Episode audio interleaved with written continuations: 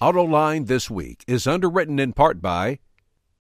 In this epic battle of fuel efficiency and endurance, we're here to see which hybrid has the best MPG. That's the essence of a hybrid soul. But is there more to it?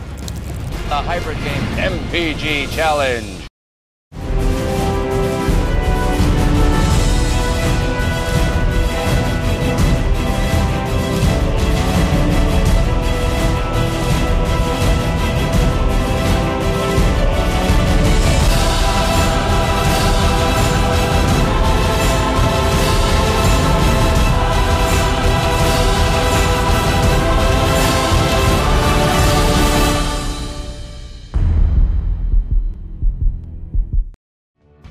And now, here is your host, John McElroy. Want to thank you all for joining us here on Autoline this week. We're going to be talking about rare earth metals, critically important raw material for electric cars and hybrids, especially. And there's some real issues involving that material. And to get to the bottom of this, I've got three experts with me today, including Dr. Ed Becker, retired from the General Motors Corporation, Kevin Moore with All Raw Materials Consulting, and Jack Lifton from Technology Metals Research. And I want to thank you all for having been here with me today. Jack, let me throw it out to you, just, just so the audience understands what the heck is raw, rare earth metals and, and how they ever get that name? It's an accident. Uh, the, the, originally, the, these thing, things were found in Sweden around 200 years ago. And they were not common, and they got the moniker, so to speak, of rare earths. Earth in that time, 200 years ago, meant an oxide, a natural. They didn't know that's what it was.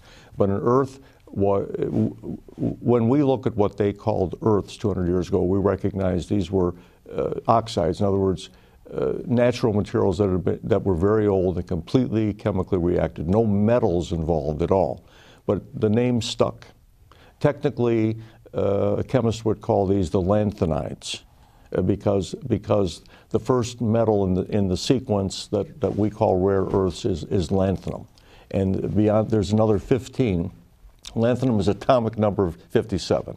And the last rare earth is atomic number 71, so I guess that's 15. It yeah. sounds like 14 to me, but maybe it's 15. Um, one of them does not occur on the Earth naturally, the other one, uh, because it's radioactive and has long ago disappeared. Uh, the other ones do. And in nature, we always find scandium and yttrium, the two metals, along with the rare earths. So they, they've come to be called rare earths too. Technically, they are not. And Kevin, it sounds like we human beings have found out something to do with these things. Well, it's, it's fascinating. It's, it's uh, finally they, they decided to start developing it, and they found some applications, and they realized if they apply them right, you get an awful lot of energy out of the, these magnets that allow them to do things. And is that the, the key? We use these materials to make magnets, or, or are they well, used for other there's things? There's a whole plethora of things. In, in, military applications, they're using them in air conditioners, they're using them in, uh, in electric bicycles.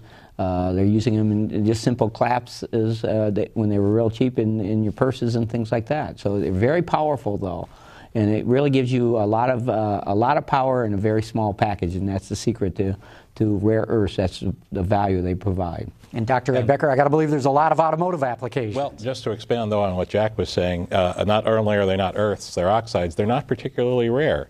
In fact, the concentration of rare earth in rare earths total in the Earth's crust is more than copper.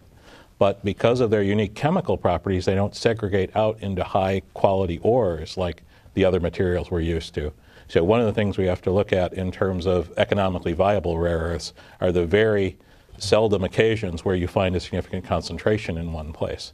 Uh, there's rare earth in, uh, probably under the studio. We could dig a stick a shovel in and find a concentration. Oh boy, I'm, we're going to make ourselves rich here. Well, we're going to be digging after the show. The hard part. uh, no, there are many applications for the rare earths, including uh, lasers, optical uh, displays. The red color, the red phosphor in color television is europium which is one of the rare earths. In fact, that was one of the biggest markets in the 1960s and supported the entire United States rare earth industry at that time. But since then, uh, it was discovered that you could make these very powerful magnets with very high uh, magnetic energy density. And the result of that is you can make electric motors that have extremely high torque for their size. And that is the real key to the electric vehicle. industry. Because you can make these motors so much smaller. Make them very small, relatively light, uh, so that you don't need a lot of structure to support them in the vehicle, which makes the vehicle lighter and gives you a great uh, advantage in terms of efficiency and ultimately mileage. Of course, with the latest uh, goals for vehicle mileages, we're going to have to look at a lot of technologies to get there, but supplementing the gasoline or diesel motor with an electric motor is one way to increase the efficiency of the overall package. And of course, the reason we're doing the show is not just to talk about how these things can make electric cars so much more efficient, but but Jack, there's a geopolitical concern here too because China has cornered the market on this and in fact has put a quota on exporting these things, especially to Japan. Uh, what we did was, uh, due to the operations of free market capitalism, we gave the Chinese this business. Uh, originally, they were not involved in this. Uh, when Molycorp of the United States was the first large rare earth, large rare earth mine developed in the world, and that was in the late 40s. Uh, everything was wonderful until the 80s. There wasn't that, as Ed said, the, the amount, the demand was entirely for europium and and something called misch metal, the mixed rare earth metals. Now, those of us of a certain age who can remember a Zippo lighter, okay, for, for those who can remember smoking, okay, uh, all those lighters had the flint and it was in fact mixed rare earth metals. That was their largest use, okay, and that w- that product was developed around 120 years ago in Europe. They imported the materials from the United States and they made the material, and, and that's how that got started. In the 80s, the Chinese discovered that as a byproduct of their iron mining in Inner, Mon- mm-hmm. Inner Mongolia is part of China, mm-hmm. uh, they had enormous quantities of rare earths. Today, because they bought the market by lowering the cost, they put uh, the, the world's largest rare earth producer of the time, Molycorp, out of business and we get all of, we today get, they say, oh, 97% from China. Well, I don't know what's the difference between 97 and 100, but let's say we get 97%. Here's the number they don't talk about. We get 100% of the critical rare earths from China. That's the problem. It, when they play political games, so to speak, with Japan, that affects us dramatically. We're, we're buying are rare earths contained in Japanese products, washing machines, mm-hmm. cars, things like that. And so the Chinese basically control this material. Uh, and I'm, I do not know if it was a plan or not, but it certainly worked out. It, it was predictable because of, of it, people say it was an unintended consequence. I think it was extremely foreseeable. And for many years, uh, I have said in Detroit, I don't understand why you guys think that they're always going to supply us with this. Well, that's what they thought. So when the Chinese actually said, you know what, we're going to, we'll let you know if you're going to have any, that sent a shock through that's what that's basically what happened. I mean, China just recognized that it had a significant value. They had the ability to extract it very cheaply. Uh, they had a customer in Japan. And so initially they incentivized, and all the cities, and they incentivized all the cities with, uh, with money from the government to, uh, to build the industry. They could do it very efficiently, maybe not environmentally correct mm. by global standards, but and then quickly the market had the material and they had the technology out of Japan to make the magnets, and so it started proliferating through a lot of different applications. It became very attractive to engineering, uh, and then China realizes that they they control the game, and so that creates a huge problem for all the engineering groups and people developing these products because all of a sudden you're not assured of supply and or a cost. So that's the real that's the real question here. What are we? What are what are the OEMs? What are uh, major consumers, the GEs, the General Motors, the Fords, all these people going to do to assure the supply? It's the best solution, but if you can't buy it and, and it's not available, maybe it's not the solution. So that's the, that's the dilemma. The analogy I like to use is the best conductor of all of the metals is silver but we make our wires out of copper for a reason, and that's because silver is expensive. There are other magnetic materials. They're not as good. They don't have as high a density, ener- magnetic energy density, but we can make motors out of less powerful magnets, and we can make motors that are called induction motors without magnets at all. The problem is all of the alternatives are bigger, heavier, and less efficient. So, in a sense, uh, we could make the decision if these materials are unavailable to design around it, but we would give up the uh, increment in efficiency. And as I mentioned before, we have this goal out ahead of us to get up to a very high miles per gallon in not too long.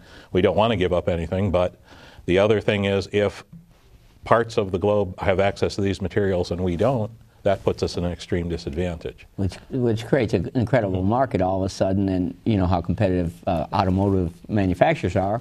They hear that one manufacturer is, is heavily involved in buying that material. There's a perception they'll have a competitive advantage in a critical area of car production. So it's really creating a dilemma in the market that people are really challenging themselves. What can we either do to substitute, or how do we participate in this to assure we have supply? You know, to me, the biggest fear in GM marketing, and I'm using GM as an example, is to open the paper and have a Chinese car company with a, with a, showroom on Maple Road mm-hmm. saying, you could buy a General Motors car or you can buy state of the art technology from us exactly. because you see they no longer use the high efficiency blah blah blah. Okay, now that is the real fear. The fear is the market. It's not military, it's not anything like, it's not even price. It's availability, security of supply, which in America we have overlooked since we thought we had everything and what we didn't have you could buy. And when somebody finally said to us, I don't care how much money you have, I, this is my mitt, I'm going home, game's over. The Chinese didn't, I don't think they did this on purpose, but once they did it, they realized the power of it, and it's a whole new world now you know, we're talking about rare earths. The Chinese have done a good job cornering tungsten. Nobody's paying attention to that. Okay, and other materials, uh, and they're out in the world buying raw material mines and refineries all over the place to supply China. And people tell me, well, it, it doesn't matter if a Chinese company owns a tungsten mine in, in Namibia because it's a market. So if I offer more, I say, what if the Chinese say, we're not going to do that. This is for China. If there's any surplus, we'll let you know. But we've thought, and I've heard this in China, we really don't want to make inventory, so we won't have any surplus. So you guys are out of luck. Where do we stand right now? Because I know going back a couple of years ago, China for the first time imposed export quotas on rare earths. Japan felt this br- the brunt of this immediately. But where do we stand right now? Are, are, are, the Japanese getting what they need, and, and how about in the U.S. Um, or the rest of the world? If you're asking me, that the, they are getting what they need. Here's the real problem, again, that people aren't paying any attention to. It's not about that. The Chinese have never even, the quota has not been taken for the last five years. They always supply less than the quota because nobody's buying it. Right. Here's the problem. What's moved to China is the manufacturing engineering. We don't need rare earth permanent magnet raw materials in the United States because we no longer make rare earth permanent magnets, nor do we have the capability. We have the capability, zero capacity. Mm-hmm. So they don't have to do anything as long as their manu- as long as the supply chain is totally in China. Right. That's no one here these has the, the, the capital to, to go into that supply chain at, at places where that we invented that we started. And as time goes on, uh, people get old, they forget things, they die, and technology goes away. People have the mistaken belief that I can take a book off a shelf in an engineering library and build myself a nuclear submarine. It doesn't work that way. It's I need a lot of engineering continuity. It's worth pointing out, too, that the quotas you refer to are on the rare earth metals themselves, not the products that are made right. from rare earths. There is no quota, for example, on magnets and they would happily produce magnets for all of the world's automakers at whatever price. They do they happily produce those magnets. But, uh, but continue to control the market exactly and, right. and, be a risk for OEMs or whoever's consuming these products. Mm-hmm. So the problem we have today is as they've alluded, there's there's lots of the metal out there, but there's a cost to get it out of out of the ground. But that is a, a, very short of where you need to be. You have to be able to create the entire supply chain, the separation, the creation of the alloy, the production of the magnet, which is another uh, patented process that is mm-hmm. about the uh, about to expire, but then there's also a bunch of other patents attached to that, so there's nobody ready to jump into the game so you got what you have is the Chinese producing it, the Japanese that are dependent on it are producing the magnets, but now the Chinese are taking over the magnet production. So the Japanese are very concerned because they want to continue to be the producers. And so they're going to be out looking to try to create the value chain, maybe in North America. We hope so because we need that supply here. So, who are the partnerships? Who's going to finance this? Who's going to have the technologies? There's a lot of questions here, but it's exciting, but it's the best solution. And if it already exists somewhere today, somehow or another, investment has to come in and the players have to come in and make this happen. It's the best solution, but I keep hearing of automakers and their suppliers designing new electric motors that, that don't use any. Ed, you, you touched on this. And that's and correct. It, and it may not be the best right now, Right. but you know, I've seen this industry take stuff that's awfully crude and refine it year after year, decade right. after decade until all of a sudden, you know, look at the internal combustion engine. Yeah. Here we are 120 or 30 years later, we're still using it. Boy, because they've made so many improvements to Exactly. it. But but could that happen with these these electric motors that don't use this material? It could. There is a very active research um, thrust in the United States. In fact, a critical materials hub was just designated at Ames Lab in Iowa. Among the things they're looking at are other magnetic materials that have the potential to provide equal amounts of energy and use less critical materials. Now, this is all research at this point. Um, and they're not the only ones uh, doing it. The, probably the most active rare earth research takes place in China. Uh, they graduate more PhDs in rare earth chemistry than um, probably the rest of the world combined for decades. Times 10. Yeah. Uh, but the problem with designing an alternative motor right now is, as I mentioned, it's bigger, bigger, heavier, and less efficient. And once you've built your vehicle around that, you've given up the real estate, you've put in the supports for that heavier motor. If the rare earth magnets become available, you can't just switch it in and get the take full advantage of it. And take our vehicles and our vehicles are designed, uh, as you know, once you put a platform in production. We, the economics demand that you sell that platform for a number of years. You can't just switch it back in. That's right. And you know how competitive this industry is, right? Mm-hmm. So if one, one company has a competitive advantage and they're selling an electric vehicle or whatever with these motors in it and they have this perceived value to the customer and there's such a large margin differential today and so difficult to sell them, you, you have a, a leg up very quickly. So the other ones will have to react. So it's, a, it's an issue that you have to go down these multiple avenues of development to assure that you're covering all your bases because you don't want somebody to get leapfrog you by a significant amount and take market share. It's all about market share, right? So. You, you said that you hope, Kevin, that we, we bring some of this production to North America. I, I, there's talk of opening or reopening a mine in California, right? Well, there's multiple other mines right now, junior mines, what they call it, are very infant stages. They have a lot of issues, but there's a lot of interest in those.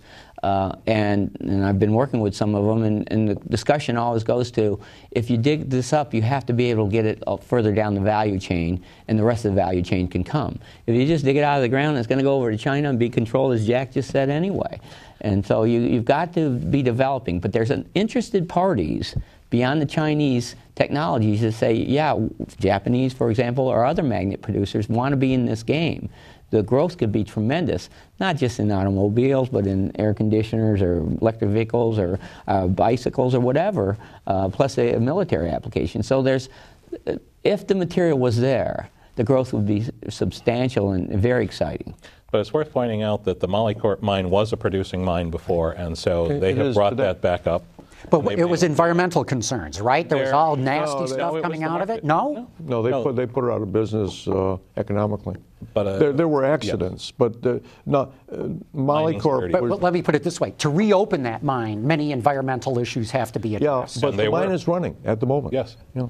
And there are other mines in Vietnam, uh, in Malaysia, And now I'm starting. yeah. that are starting up. But to go from the point of an assay and saying there's rare earths here to a producing mine is, I think, uh, Longer than coming out with a new lo- car. longer than coming out with a new car.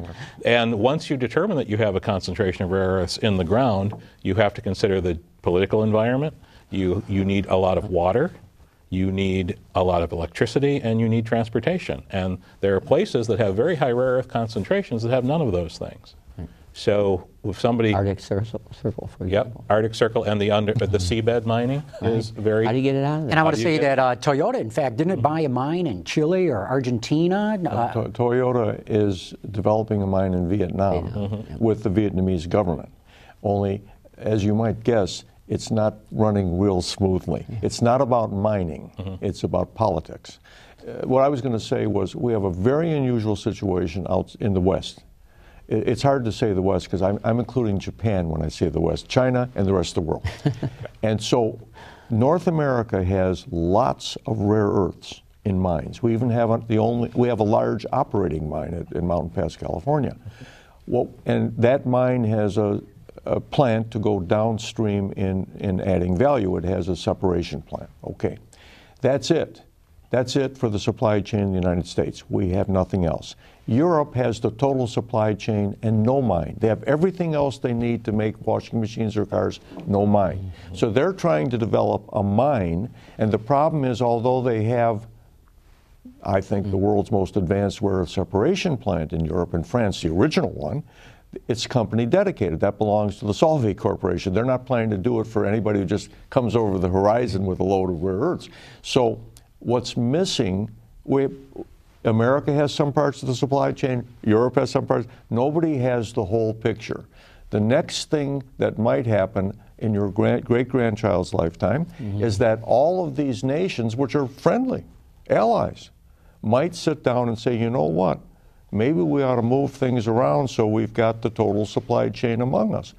Until that happens, the Chinese are holding almost all the cards. That's, that's the problem. The cost of developing the supply chain is immense, mm-hmm. and you can't make the money back from, from, this, from this industry. So, what are we going to do? I don't know. Innovation may give us better techniques for, for supply chain components. But right now, the Chinese really are in good shape. But economically, it's got to become more viable like any, anything. That's really the key. And it's possible, but you've got to get the right partners together and you've got to have the right investors involved and put the chain together. But I, I'm, I'm a bigger believer than Jack. Jack's a little more skeptical, but he may be right. But it's so valuable. I, I like to uh, I use a comparison, and I know it's not exactly the same, but PGMs are on our catalytic converters. That was a Platinum solution. What, what are those? Platinum, Platinum group group metals. Yeah, right. Platinum, mm-hmm. palladium, and rhodium Yeah. Right. specifically. And that The came- noble metals. Right, Yeah. right, noble. They're so noble. Anyway, so the late '70s it comes on, and and my experience in automotive was our company was saying, oh, we're going to get this resolved, and we're going to get away from these in the '80s. Well, the '90s come around, we've got a solution figured out, and it works just as well, and it'll work better. Come 2000, well, we're almost there. Don't worry, and we're going to eliminate these things. Guess what? We're still using them today. I see no uh, horizon, nothing on the horizon to be a better solution.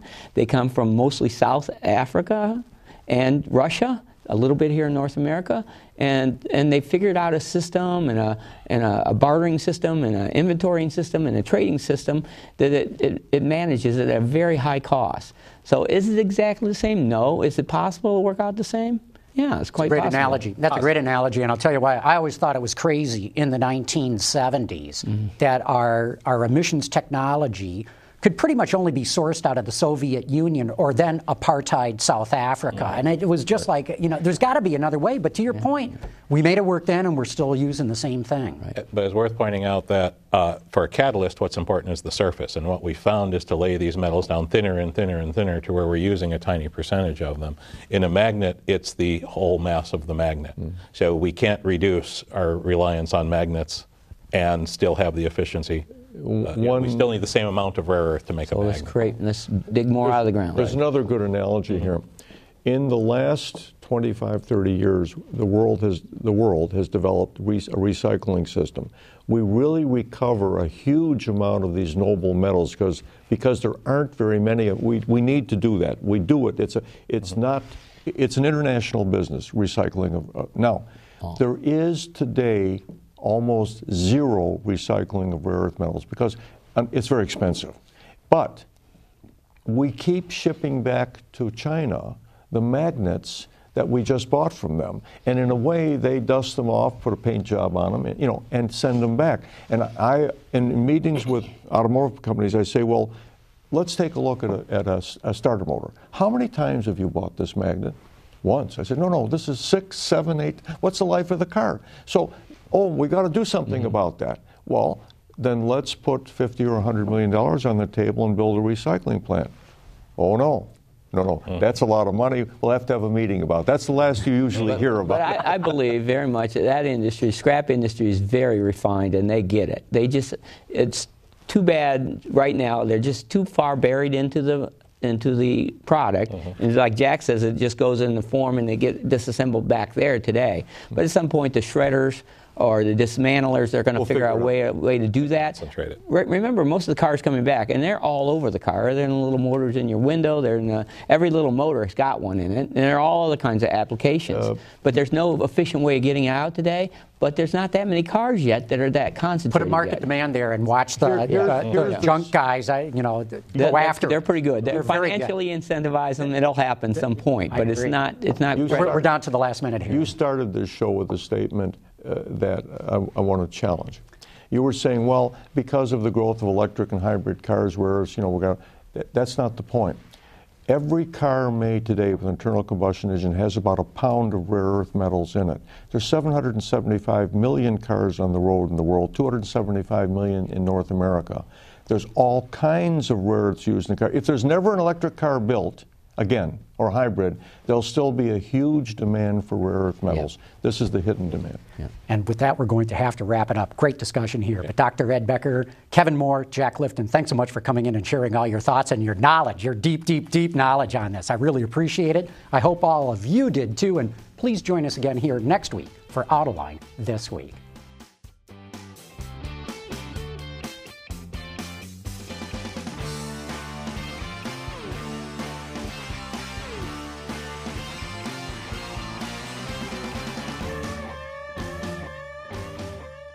AutoLine This Week is underwritten in part by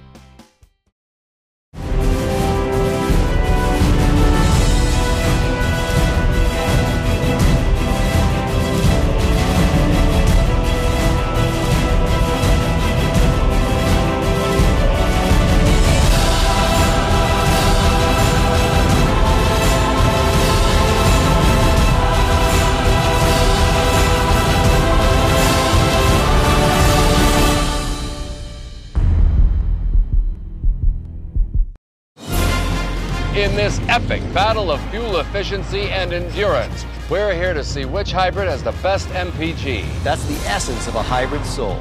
But is there more to it? The Hybrid Game MPG Challenge.